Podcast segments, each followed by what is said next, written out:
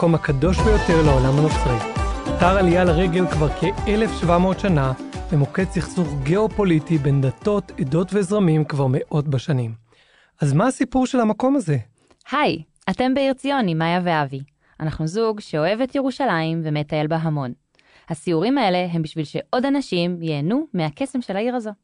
והיום נעבור סיור באחד האתרים החשובים בעולם, כנסיית הקבר. המקום בו נצלב ונקבר ישוע, המזוהה בנצרות כמשיח בין האלוהים. הסיור יארך כ-40 דקות, ויש צורך בלבוש צנוע כדי לבקר בתוך הכנסייה. התחנות של הסיור מסומנות לכם בתמונה שמצורפת לקישור, וניתן לעבור לתחנה ספציפית בהתאם לזמנים המופיעים בה. אבל האמת, ממש אין בזה צורך. לכו בעקבות האוזניים. חוץ מזה, אנחנו ממליצים לכם להוריד את הסיור לפלאפון, כי יש בעיות קליטה בפנים.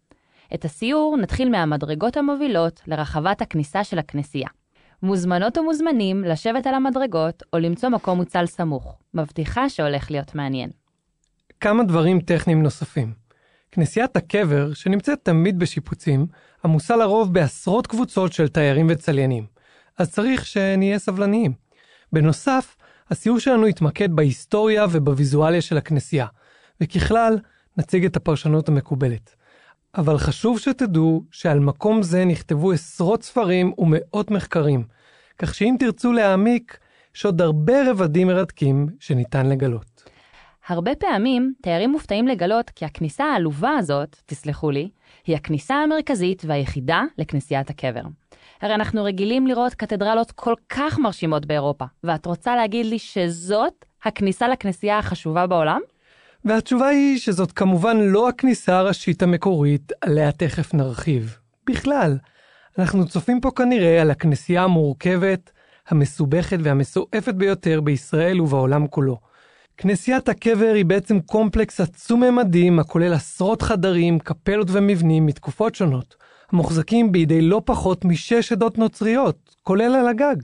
לשנות פה משהו מבחינה ויזואלית, כולל שיפוצים תחזוקתיים, זה כמעט בלתי אפשרי. מבחינה מדינית, פוליטית ודתית גם יחד. אז איך הכל התחיל? אז ככה, מבחינה תיאולוגית וגיאוגרפית, אנחנו נמצאים בקצה הוויה דלרוזה, דרך הייסורים אותה עבר ישוע טרם הצליבה. את הדרך הזו החל ישוע לאחר שהוסגר על ידי היהודים לרומאים ונשפט על ידי פונטיוס פילטיוס. וכך כתוב בברית החדשה בבשורה על פי מתי. ויסרגו קוצים ויעשו עטרת וישימו על ראשו וקנה בימינו ויתלוצצו בו לאמור שלום לך מלך היהודים וילבישוהו את בגדיו ויובילוהו לצלוב. 14 תחנות היו במסע האחרון של ישוע עד למותו וחמש מתוכן נמצאות כאן, במתחם הזה שמולנו. תדמיינו עכשיו שאנחנו בשנת 33 לספירה, ערב צליבתו של ישוע. חומות העיר העתיקה נמצאות כ-100 מטר מימיננו. אנחנו עומדים כעת מחוץ לעיר. מסביבנו מחצבות נטושות, שדות פתוחים ומערות קבורה. אז כמו היום, הובאו המתים לקבורה מחוץ לשערי העיר. ישוע עובר השפלות ונפילות לאורך דרך הייסורים. יוצא משער העיר מימיננו ומגיע להצלב בגבעת הגולגותה, הנמצאת במתחם הכנסייה. ויישא את צלובו ויצא למקום הנקרא מקום הגולגולת, ובלשונם גולגותה. ויצלבו אותו שמה, ופילטוס כתב על לוח וישם על הצלוב. ישוע הנוצרי, מלך היהודים. אבל איפה היא הגבעה המדוברת? אתה רואה אותה? היום כבר קשה לראות את הטופוגרפיה המקורית, אבל כאשר ניכנס בשערי הכנסייה, נעלה במדרגות מימין, נוכל לראות את הסלע הגבוה. שם, על פי המסורת, נצלב ישוע. וכמה עשרות שנים אחרי צליבתו של ישוע, בנו הרומאים דווקא כאן מקדש פגאני שהוקדש לוונוס, אילת האהבה והפוריות. איזה חוסר התחשבות. אבל בואי נזכור שהנצרות הייתה אז כת קטנה ונרדפת, כן? רק לאחר התנצרותה של האימפריה הרומית, במאה הרביעית, נמצאה כאן מערת הקבורה של ישוע, ונבנתה הכנסייה, שחלק משרידיה חשופים לעינינו גם כיום. כמו למשל חזית הכנסייה עם הקשתות, שנמצא בדיוק מולנו. אנחנו מביטים עכשיו על חלקה המערבי-צדדי של הכנסייה מהתקופה הביזנטית, במאה הרביעית. והכנסייה הזאת הייתה בין המבנים הדתיים היפים בעולם. המבנה המודרני מבוסס ברובו על שיפוץ צלבני שנעשה כאן במאות ה-11 וה-12, על גבי שרידים קדומים יותר. והחצר הזאת הייתה כנראה פתוחה וירוקה, במה שנקרא בשפה המקצועית אטריום. נוכל לראות אפילו את הבסיסים של עמודי הקשתות על המדרגות, עליהם אנחנו יושבים עכשיו. חוץ מזה, אם נביט על הכניסה המקושטת, נוכל לראות מדרגות מימין שעולות מחוץ לכנסייה. המדרגות מגיעות לקפלה קטנה עם כיפה כחולה הנקראת קפלת חלוקת הבגדים. זאת עם הווילונות מבפנים. שם, על פי המסורת הקתולית, הורדו בגדיו של ישוע לפני העלייה על הצלב וחולקו בין החיילים הרומים. אזור הקפלה הוא גבעת הגולגותה. נראה אותה גם מבפנים. ישוע נצלה ונקבר בכנסייה, וכך היא קיבלה את שמה, כנסיית הקבר. אבל הקבר ריק, לא? נגיע לשם ונגלה. כעשר שנים לאחר צליבתו של ישוע, נבנית החומה השלישית של ירושלים. בשטח זה נכנס לראשונה לתוך תחומי העיר, מאז ועד היום. הביטו עכשיו מעל ומשמאל לפתח הכניסה. מזהים מגדל פעמונים גבוה, שבראשו דגל לבן עם צלב אדום באמצע? זהו הדגל של הפטריארכיה היוונית האורתודוקסית. מגדל זה התווסף למתחם בתקופה הצלבנית והיה פי שלוש מגובהו הנוכחי. אחד הסמלים למצב המורכב והייחודי של הכנסייה זוהי חנה בנדקובסקי, ממרכז רוסלינג לחינוך ודיאלוג, אשר מרצה ומדריכה בנושאים הקשורים לנצרות הנוצרים בארץ וליחסים בין דתיים בישראל. הוא הסולם שנמצא בקומה השנייה. אם תרימו את העיניים לחלונות שמעל הדלת, תוכלו לראות שמעל הדלת הימנית הסגורה יש חלון ותחתיו סולם. הסולם הזה נמצא שם מתחילת המאה ה-19. והסיפור שלו קשור לתקופה שבה הכנסייה הייתה עדיין סגורה כל היום, והנזירים הארמנים שגרים בקומה השנייה, החלק הפנימי של הכנסייה, היו צריכים לקבל את אספקת האוכל שלהם דרך החלון. יום אחד עלה בדעתם הרעיון להוריד סולם למרפסת, כדי שהם יוכלו לרדת ולמשוך את הסל יותר בנוחות, וגם לשתות קפה בשמש. ומיד ראו את זה היוונים, ומחו איך יכול להיות שהארמנים שמים סולם שלהם על מרפסת שהיא בעצם שייכת לשלוש העדות הגדולות? כדי לעשות כזה דבר צריך אישור של השתיים האחרות. הם פנו לשלטונות המוסלמים העות'מאנים, והללו הציעו פשרה. הסולם יישאר, אבל אסור להשתמש בו. ולכן מאז, מתחילת המאה ה-19 ועד היום, יש לארמנים זכות לסולם, לא הסולם הספציפי הזה, אבל סולם כלשהו, להניח אותו על המרפסת, והארמנים לא מוותרים על הזכות הזאת. הם גם יודעים שזה יחסי ציבור מצוינים. כיוון שכל אחד מכיר את הסיפור של הסולם, וזה גם כנראה הדבר היחיד שתזכרו מהסיור הזה, וככה הארמנים עשו לעצמם יחסי ציבור. ונראה כי הסולם הולך להישאר שם לנצח, אה? זה אולי נשמע לך קטנוני, מאיה, אבל על הנושאים האלה התערבו מעצמות, התחילו מלחמות, נכבשו מדינות ונהרגו אלפי בני אדם. אבל היום, הסולם הוא רק סמל. אז נסכם? במקום שמולנו הייתה מחצבה נטושה ומערות קבורה. ישוע נצלב כאן על הגבעה ונקבר באחת המערות. הרומאים הפגאנים החליטו לבנות דווקא כאן מקדש לאלה ונוס, ורק במאה הרביעית נבנתה כאן הכנסייה החשובה. צדקתי? לגמרי. עכשיו אנחנו מוכנים להיכנס. יאללה, בואו נתקדם לפתח הכנסייה. לפני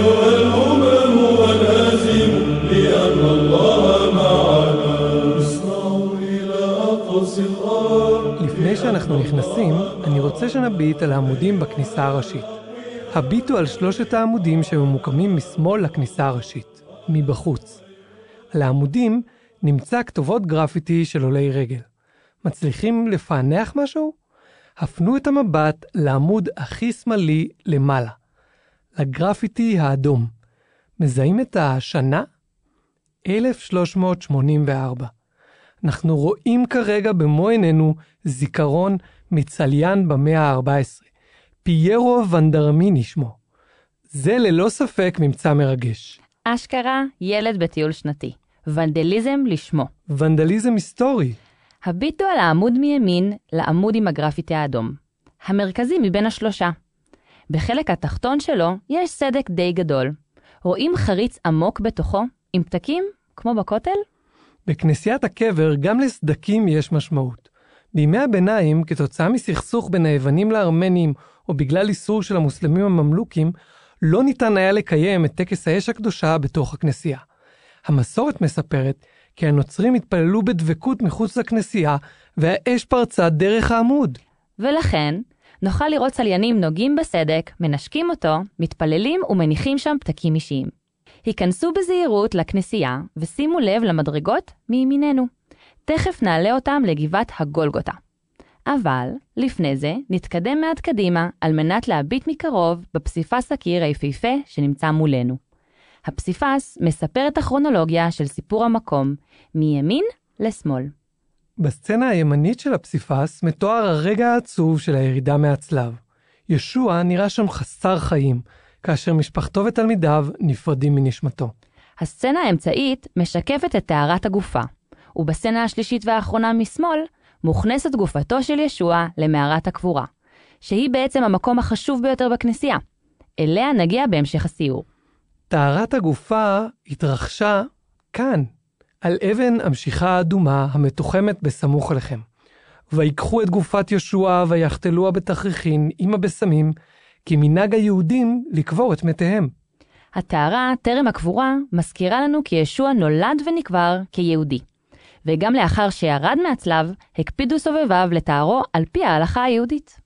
מעל לאבן הטהרה האדומה יש מנורות שמן, ומעליהן גם ביצי פסחא. אם תסתכלו היטב, תוכלו לראות שמנורות השמן שייכות לעדות נוצריות שונות, שמזוהות לפי הסמלים, העיצובים והכיתוב. נביט גם על החלקים החסרים מאבן הטהרה. חתיכות האבן האלה נגנבו על ידי צליינים ברבות השנים, והן מפוזרות כיום בכנסיות רבות ברחבי העולם. עולי רגל בימי הביניים מספרים לנו כי המבואה בה אנחנו נמצאים עכשיו, הייתה מקום מנוחתם האחרונה של רבים ממלכי הצלבנים, מגודפריד מבויון ועד בלדווין החמישי. להיקבר בכניסה לכנסייה החשובה בעולם היה סמל סטטוס רציני.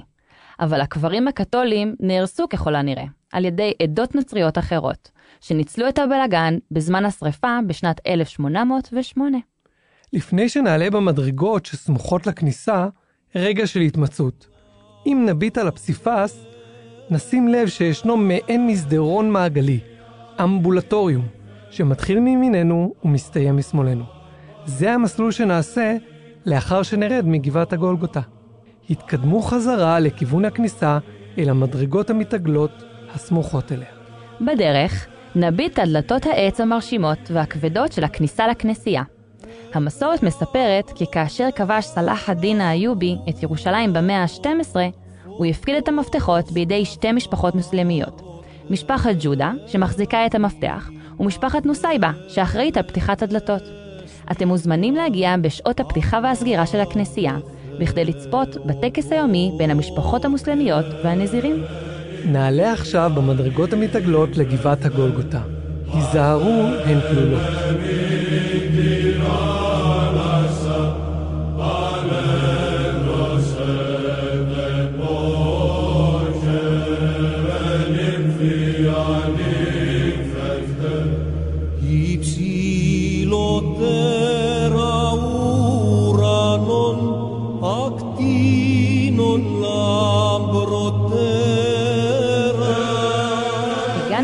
לתחנות האחרונות בחייו של ישוע.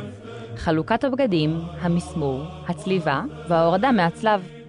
את קפלת חלוקת הבגדים, שנמצאת מחוץ לחדר זה, ניתן לראות דרך החלון היחיד שנמצא במרכז הקיר הימני של החדר.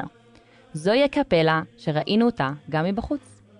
אם נביט על הציור בתוך קפלת חלוקת הבגדים, זאתי החיצונית, נוכל לראות את אמו של יהושע ותלמידתו מריה מגדלנה צופות חרדות בהורדת בגדיו של יהושע. אם אתם כבר עייפים, תוכלו לתפוס מקום ישיבה בצידו הימני של החדר.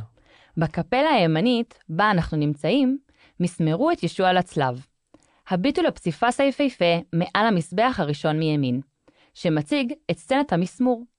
שני מסמרים בכפות הרגליים ושני מסמרים בכפות הידיים. באומנות הרנסאנס מקפידים על כיסוי אזור החלציים של יהושע, אבל ממקורות התקופה עולה כי הנצלבים היו עירומים כביום היוולדם. אגב אומנות הרנסאנס, ידעת שיש פה יצירות אומנות בקנה מידה בינלאומי? כמה פעמים אנחנו יכולים בארץ להגיע למקום זוהי דוקטור נירית שלו קליפה, חוקרת תרבות ומומחית לאומנות נוצרית בארץ הקודש. אין סיטו, זאת אומרת ששם נמצאת יצירה שהיא יצירה רנסנסית, זאת אומרת שאנחנו היינו נוסעים עכשיו לאיטליה ומגיעים אה, לפירנצה ועומדים בתור כדי לראות יצירת אומנות. ובכנסיית הקבר יש לנו את זה. ז'אן דה בולון, הוא היה אומן, אומן החצר או פסל החצר החשוב ביותר בחצר של המדיצ'ים בפירנצה. מה זאת היצירה? זאת הסבכה אה, שעוטפת את המזבח בגולגותה. סבכה זה אלמנט דקורטיבי בתצורת רשת, אשר דומה לסורגים. אם תביטו לחלק התחתון של המזבח, תוכלו לראות את החלק התחתון של הסבכה. בדרך כלל זה מכוסה, מי שככה מצליח אה, לעמוד בתור ויש לו סבלנות והוא קצת מרים, רואה את סמל הכדורים של המשפחת דה מדיצ'י, וגם את הסצנות של הצליבה. והעבודה הזאתי, באמת בתבליט שהוא אה, אה, תבליט נמוך, נקרא תבליט דק, אה, עבודה של כמעט ציור ש- שיוצא תלת מימד, עבודה גאונית. העתקים של העבודה הזאת יש במוזיאונים בעולם, והנה היא כאן. כמה סודות יש במקום הזה, אה? לגמרי. הסבכה היא תרומתו של פרדיננדו הראשון מבית מדיצ'י, בן לאחת המשפחות החשובות באיטליה, והיצירה הזאת היא מהמאה ה-16, יצירת הרנסאנס היחידה בירושלים. והקפלה עצמה עוצבה על ידי האדריכל האיטלקי אנטוניו ברלוצי, שתכנן אתרים נוצרים רבים בארץ הקודש, כמו למשל כנסיית כל העמים במורדות הר הזיתים, ואת הכנסייה בהר העושר מעל הכנרת. נביט עכשיו על הפסיפסים הגדולים בקיר הימני של החדר, ובמיוחד על הפסיפס שנמצא מעל החלון בצידו הימני, הכי קרוב למדרגות מהן עלינו. מזהים את הסצנה המקראית? זוהי עקדת יצחק, שקשורה לרעיון חשוב ובסיסי בנצרות. העקדה נתפסת על ידי המסורת הנוצרית כהתרמה סימבולית, פרפיגורציה לקורבנו של ישוע. או במילים פשוטות, ספוילר. כפי שאברהם היה צריך להקריב את בנו יחידו, יצחק, למען האלוהים, כך מקריב האלוהים את בנו יחידו, ישוע, למען האנושות. נעבור עתה לחלק המרכזי של החדר, מקום הצליבה.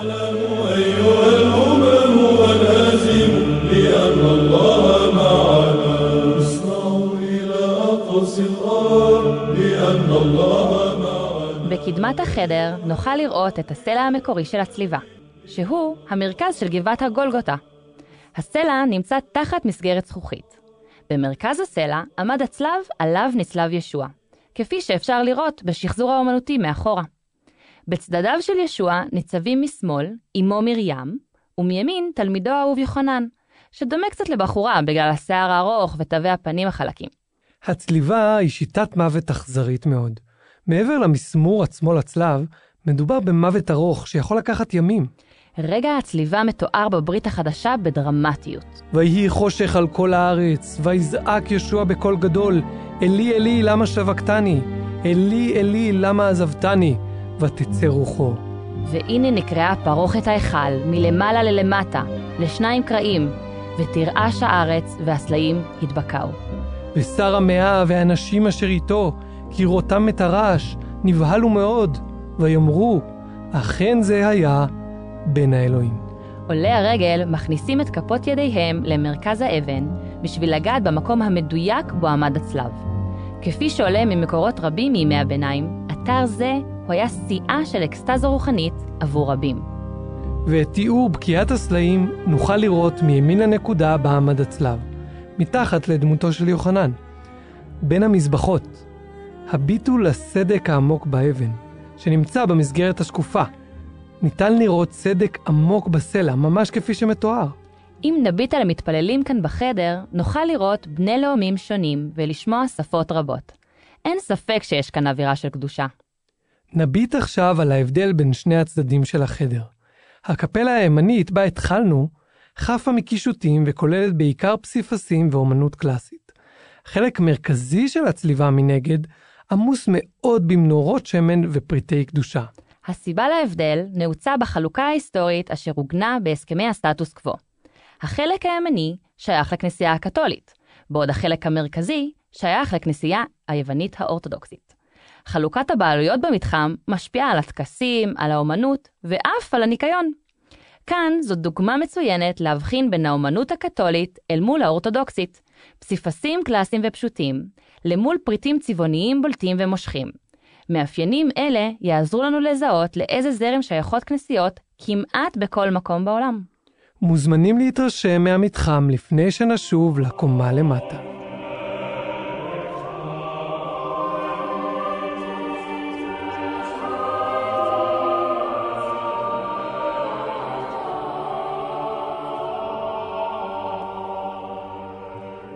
לאחר שסיימתם להתפעל מאווירת הקדושה סביב אזור הצליבה, אתם מוזמנים לרדת במדרגות חזרה לכנסייה.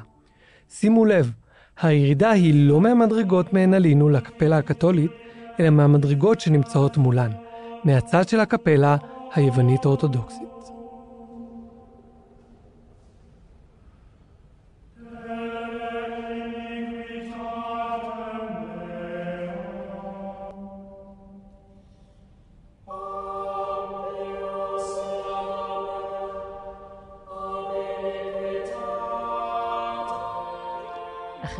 אחרי שירדנו, נפנה ימינה ומיד שוב פעם ימינה לחדר קטן. אנחנו נכנסים לקפלת האדם הראשון.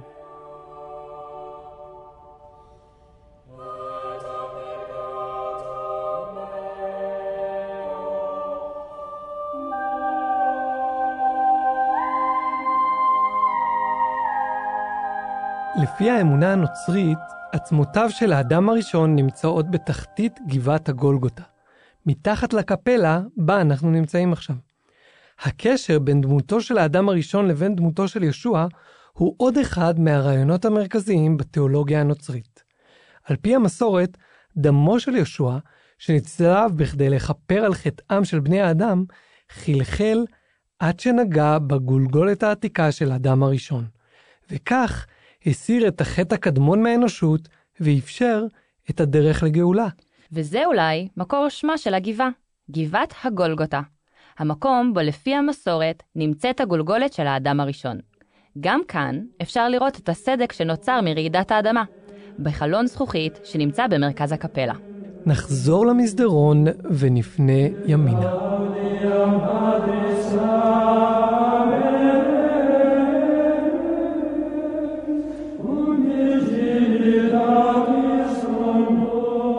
נמשיך במסדרון עד שנגיע למדרגות יורדות מימיננו.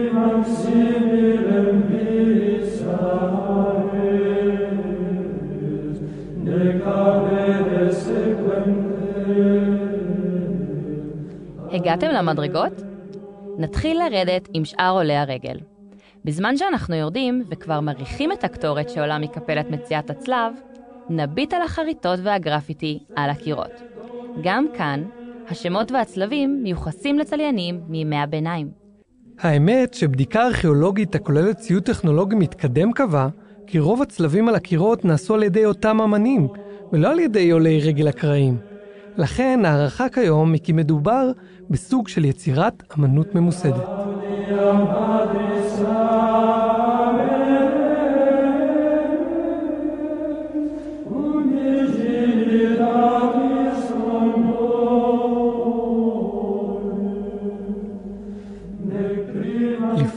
שנרד לחלק תחתון יותר, נביט עכשיו לקפלת הלנה הארמנית אליה נכנסנו.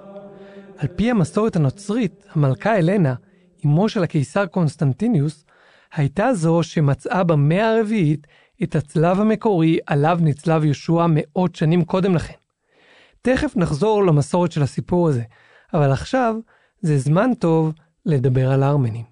הארמנים היא קבוצה אתנית עתיקה שמקורה סמוך לערי הקווקז, והיא נחשבת לאחת האומות הראשונות שקיבלו על עצמן את הנצרות.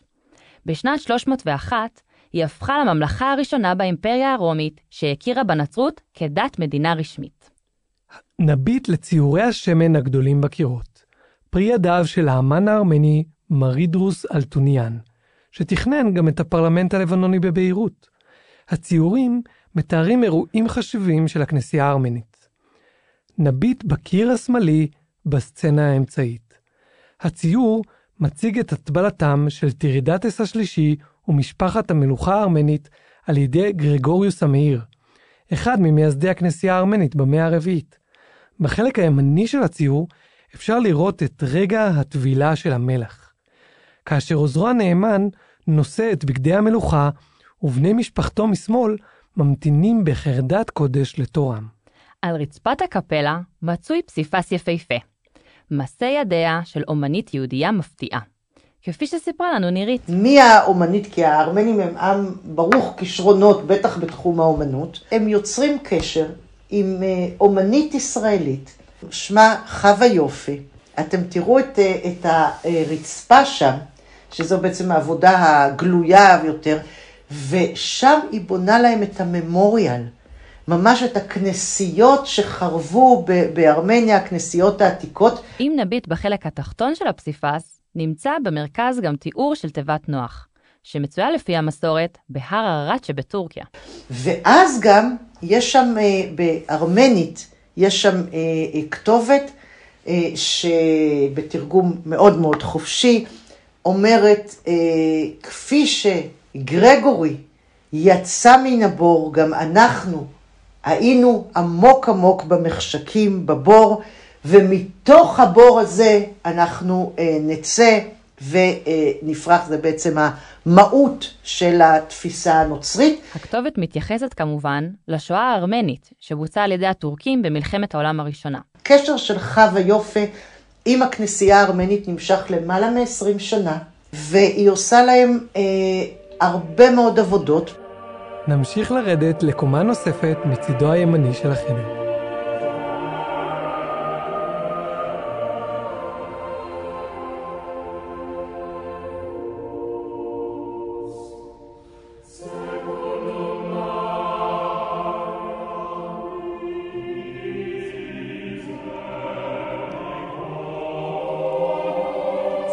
לפי המסורת הנוצרית, המלכה הלנה, אמו של הקיסר קונסטנטיניוס, מצאה ממש כאן, בפינה הימנית של המערה, את הצלב האמיתי של ישוע, בשנת 326. פועליה, שחפרו במקום על בסיס עדות של יהודי אחד, איתרו שרידים של שלושה צלבים. אחד של ישוע ושניים של הגנבים שנצלבו איתו. אבל איך היה אפשר לדעת מהו הצלב של ישוע מבין השלושה? מסופר כי באותה שעה עברה תהלוכת לוויה, והמלכה ציוותה על אנשיה להניח את הצלבים אחד אחרי השני על גופת המת, כדי לגלות מהו הצלב האמיתי. הצלב הראשון שהתקרב לגופה לא השפיע כלל, וכך גם השני. אך כאשר הצמידו את הצלב השלישי לגופה, המת קם לתחייה. זה הוביל לבהלה גדולה בקהל. ומאז ועד היום מצוין הנס הזה בחג הצלב היווני-אורתודוקסי, ב-14 בספטמבר. ונחגג בתהלוכות ברחבי העולם. החג קיבל תפנית נוספת לאחר שפשטו הפרסים על ירושלים במאה השביעית וגנבו את הצלב המקורי. אך לא להרבה זמן.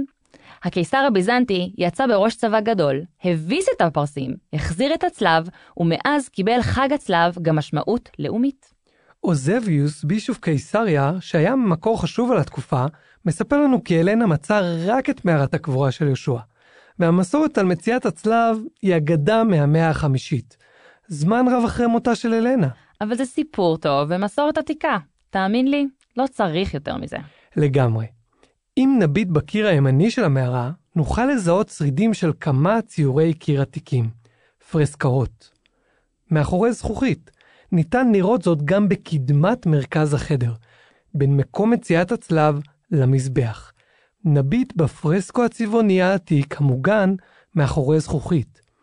פרסקו זה מציג שחזור של הצליבה, והוא נוצר ככל הנראה בתקופה הביזנטית, במאה החמישית-שישית. נעלה עכשיו חזרה למסדרון של הכנסייה, ונמשיך ללכת נגד כיוון השעון.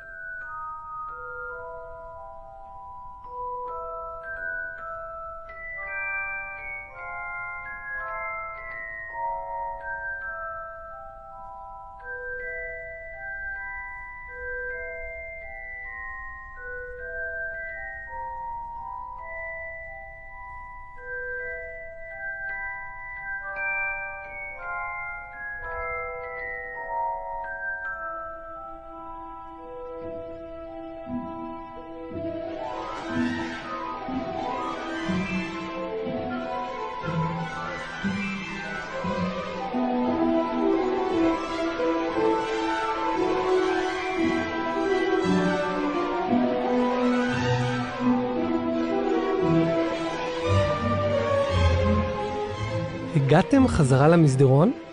נפנה ימינה ונמשיך עד לחלל הבא. המשיכו ישר לאורך המסדרון. אנחנו נעצור ליד העמודים הכפולים במרכז החלל הבא.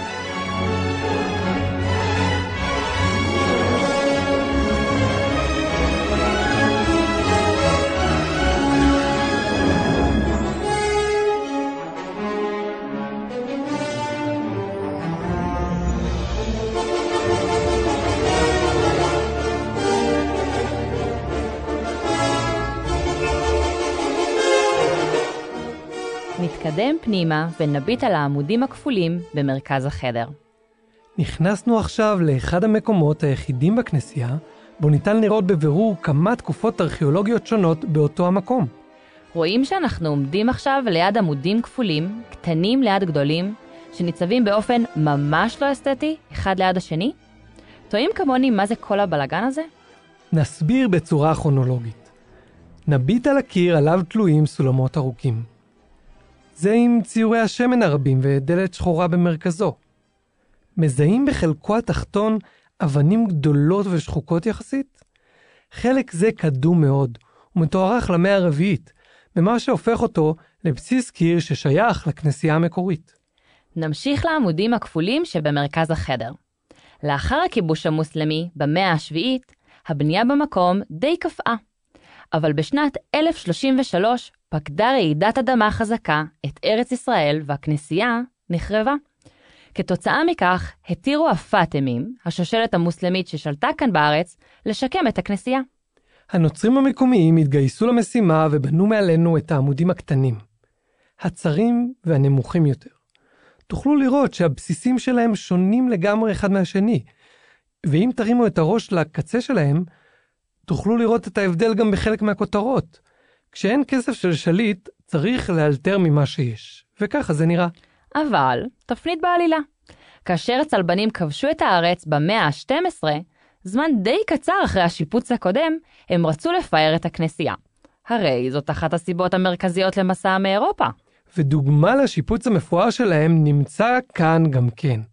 לצד העמודים הצרים והמאולתרים, העיפו מבט לעמודים הרחבים והגדולים יותר הסמוכים אליהם. תראו איזה אחידים ומרשימים הם, מלמטה למעלה. כאן כבר באה לידי ביטוי בנייה עוצמתית, צלבנית, המלווה בכותרות ייחודיות ובסיסי עמודים זהים, ללא ספק תכננו היטב את הבנייה הזו. בקיצור, אנחנו צופים עכשיו בדרישות שלום רבות מההיסטוריה של הכנסייה, ומהשליטים השונים שהיו כאן בירושלים. ועכשיו, אתנחתא קלה. אם אתם צריכים לשירותים, זה זמן מצוין. צאו מהדלתות השחורות, מהקיר עם הסולמות, ובצד ימין יהיו לכם מדרגות לשירותים מתוחזקים היטב. אחרת, אנחנו ממשיכים מכאן במסדרון, בדרכנו לנקודה החשובה ביותר בכנסייה, מערת הקבר הקדוש.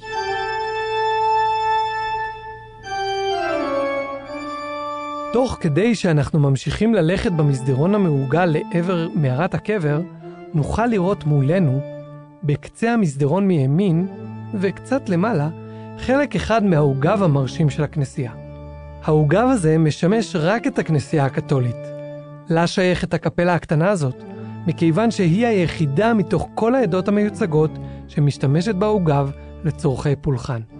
השימוש בעוגב מותר רק בימים ובטקסים ספציפיים, בכדי לא להפריע לשאר התפילות המתנהלות פה במשך היום. נמשיך במסדרון לחלל המרכזי, לעבר מערת הקבורה.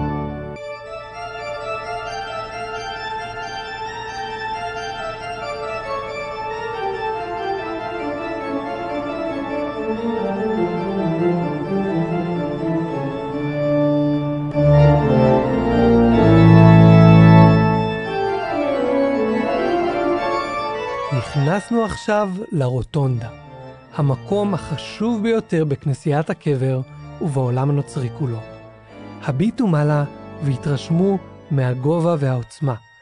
אתם מוזמנים להסתובב בזמן ההסבר סביב המבנה המרכזי, שנקרא אדיקולה. בגלל התורים הארוכים בדרך כלל, אנחנו ממליצים לכם להמתין עם הסקרנות ולהיכנס אל האדיקולה רק בסוף הסיור שלנו.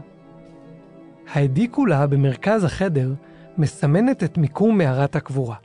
המערות המקוריות שנחצבו בתוך האבן נעלמו, בשביל ליישר את השטח להקמת הכנסייה במאה הרביעית. סיפור תחייתו של ישוע הוא אחד הסיפורים המכוננים בנצרות.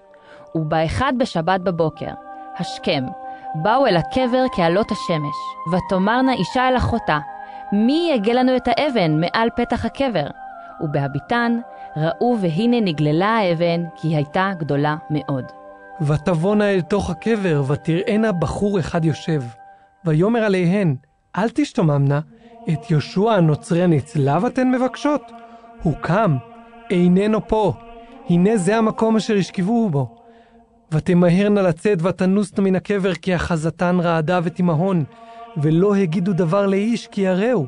הברית החדשה מספרת לנו כי ישוע קם לתחייה כמה ימים אחרי צליבתו, והחל להפיץ את בשורתו במשך 40 יום לפני שעלה לשמיים מהר זיתים. את אירוע התחייה מציינת בכל שנה הכנסייה המזרחית בטקס שבת האור, בו בוקעת אש ניסית מהקבר, במה שמדמה את התחייה של יהושע לפני כאלפיים שנה. אם נביט על הקירות של האדיקולה מבחוץ, נוכל לראות כמה חלונות אליפטיים קטנים בצדדים. הם נמצאים בגובה של העיניים שלנו. מחלונות אלה מועברת האש למאמינים. ממליצה לכם גם לראות תמונות של שבת האור באינטרנט. זה מטריף. חשוב לציין שלא כל הזרמים הנוצריים מסכימים לגבי מיקום הצליבה והקבורה. רוב הפרוטסטנטים טוענים שכנסיית הקבר לא מתאימה למה שמסופר בברית החדשה, שכן בה מתואר גבעה וגן. הזיהוי שלהם באשר לגבעת הגולגותה מוכר כיום מחוץ לחומות העיר העתיקה, במערת קבורה חצובה המוקפת בגן, סמוך לשער שכם. הזיהוי הפרוטסטנטי חדש יחסית, ומיוחס לקצין הבריטי צ'ארלס גורדון, בסוף המאה ה-19. לזרם הפרוטסטנטי הצעיר לא הייתה שום חזקה בכנסיית הקבר, ומציאת מקום חלופי הוא בהחלט פתרון מתאים לבעיה. נמשיך עכשיו לקפלה הסיריאנית במערב הרוטונדה. עמדו מול הכניסה למערת הקבורה. כאשר אנחנו מביטים על הכניסה למערה, שהיא בעצם מבנה האדיקולה, נקיף אותה מצד ימין עד שנגיע למבואה המובילה לקפלה. בקצה שמולנו נזהה כניסה עם קשת קטנה, כאשר מימינה ומשמאלה נראה דלתות עץ חומות. ניכנס דרך פתח קטן למבואה צרה ונפנה שמאלה לתוך חדר פנימי שרוף.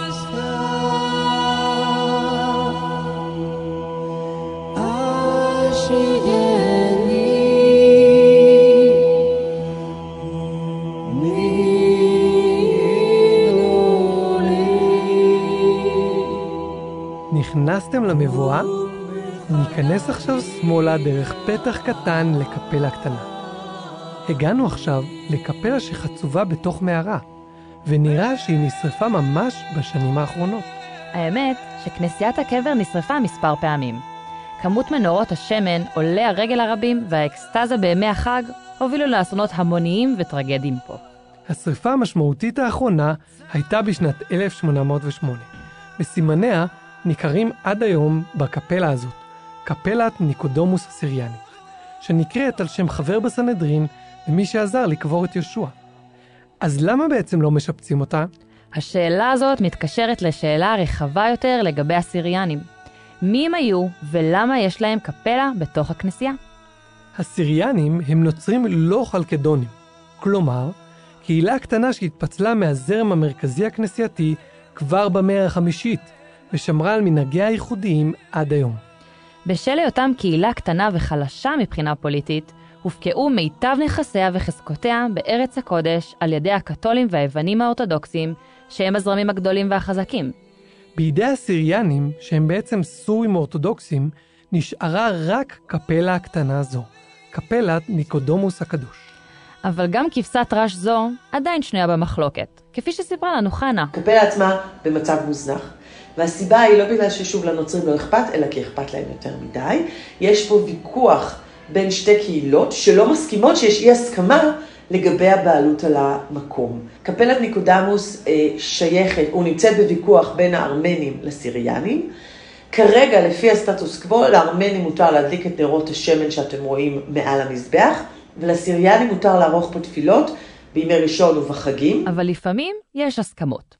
נגיד לפני מספר שנים הגיעו העדות להסכמה נדירה, אשר אפשרה להוסיף את הריצוף. וכאילו שלא די במריבה בין הסיריאנים לארמנים, החדר כיום רעוע מבחינה הנדסית, ועיריית ירושלים, יחד עם משטרת ישראל, מנסות למצוא פתרון שלא יוביל לסגירה הרמטית של המאחז הסיריאני האחרון בכנסייה. מתוך החדר ניתן להיכנס גם למערות קבורה עתיקות. מוזמנים להיכנס אם בא לכם. אנחנו ממליצים להיכנס עם פנס. אם תיכנסו למערה, תוכלו לראות את התאים בהם הונחו הגופות בימי הבית השני. עצם קיומה של המערה כאן במתחם הכנסייה, מחזקת מבחינה ארכיאולוגית את המסורת על קבורתו של ישוע במרחב בו אנחנו נמצאים. נחזור עכשיו לרוטונדה ונמשיך נגד כיוון השעון לכיוון היציאה.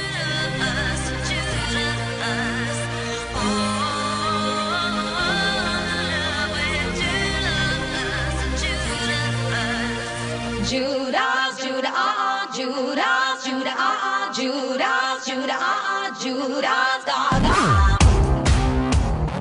יצאתם ממתחם הרוטונדה וחזרתם למסדרון הכניסה בו התחלנו את הסיור? ביציאה מהרוטונדה נביט בצד ימין על המונומנט הארמני שעומד סמוך למקום בו מדליקים את הנרות. מרכז המונומנט מסמל על פי המסורת הארמנית את מקום עמידת הנשים. שלוש המריות בעת צליבתו של ישוע. חלקו העליון של המונומנט מעוצב בדמות הקתדרלה הארמנית באצ'מיאדזין, סמוך לבירה ירוון, והכתובת עליו מתייחסת לניצחונות האומה הארמנית. נביט על הפסיפס הענק שנמצא מאחורי המונומנט. זה שמציג את סצנת הצליבה. הפסיפס שוחזר על ידי השחקן והאמן הישראלי אליעזר אנסקי. במשך 14 שנים הוא עבד על השיקום בחשאיות, ואת האבנים הביא מוורונה שבאיטליה.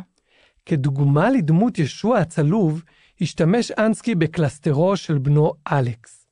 אלכס אנסקי, לימים קריין ושדרן ישראלי. אלכס היה כבן 33 בזמן שפיסל את פניו של ישוע, וזהו הגיל בו נצלב. דבר העבודה וקיומה נשמרה בסוד עד פטירתו. אזור הרוטונדה הוא מקום קוסמי ומיוחד שראוי לסיים בו. אנחנו מזמינים אתכם לעמוד בתור ולהיכנס עכשיו למערת הקבורה כדי לחוות קצת את אווירת הקדושה. בכל זאת, לא כל יום מגיעים לפה. אנחנו מקווים שאתם מתרגשים לפחות כמו מאות מיליוני עולי הרגל שהגיעו כאן לפניכם, במקום בו נוצרה אחת הדתות החשובות ביותר בהיסטוריה העולמית. לאורך הסיור חשפנו שכבות של מסורות, מחלוקות ואמיתות שונות. כנסיית הקבר היא כזאת, מקום אחד שמרכז תחדיו כמעט את כל התפיסות השונות בעולם הנוצרי. אבל תראו איזה יופי, איך למרות הקושי והמחלוקות, הזרמים השונים חיים כאן בסוף יחד, תחת קורת גג אחת. הגענו לסיום הסיור שלנו. אם בא לכם להתרענן באיזה קפה ומאפה איכותיים, אנחנו ממליצים על כמה פטיסרים הנמצאים בסמוך לשער החדש. אם אתם בקטע של ארוחת צהריים, חומוס אבו שוקרי ברחוב הגיא יותיר אתכם שבעים וטובי לבב. ואם אתם לא בטוחים, אנחנו ממליצים על הליכה ברחוב בית הבד, עד שתמצאו משהו שמריח טוב. העיר העתיקה מלאה בהפתעות קולינריות. שמחנו להתארח באוזניכם באתר הקדוש ביותר לנצרות בכל העולם. אם תרצו ללמוד עוד, עומדים לרשותכם סיורים נוספים בהר ציון, שכונת נחלאות, עין כרם, קמפוס הר הצופים, ובקרוב גם בנבי סמואל ובמושבה הגרמנית. נשמח אם תכתבו לנו פידבק בפייסבוק או במייל עיר ציון שטרודלג'ימל.קום ומוזמנים גם לעקוב אחרינו באינסטגרם, בפייסבוק ובטיק טוק. ותודה לדוקטור נירית שלו קליפה ולחנה בן דקובסקי על ההשתתפות בפרק. אנחנו היינו מאיה ואבי, בעיר ציון. תודה שהצטרפתם. Jesus is a friend of mine. Jesus is my friend. Jesus is a friend of I mine. have a friend in Jesus. Jesus is a friend Jesus.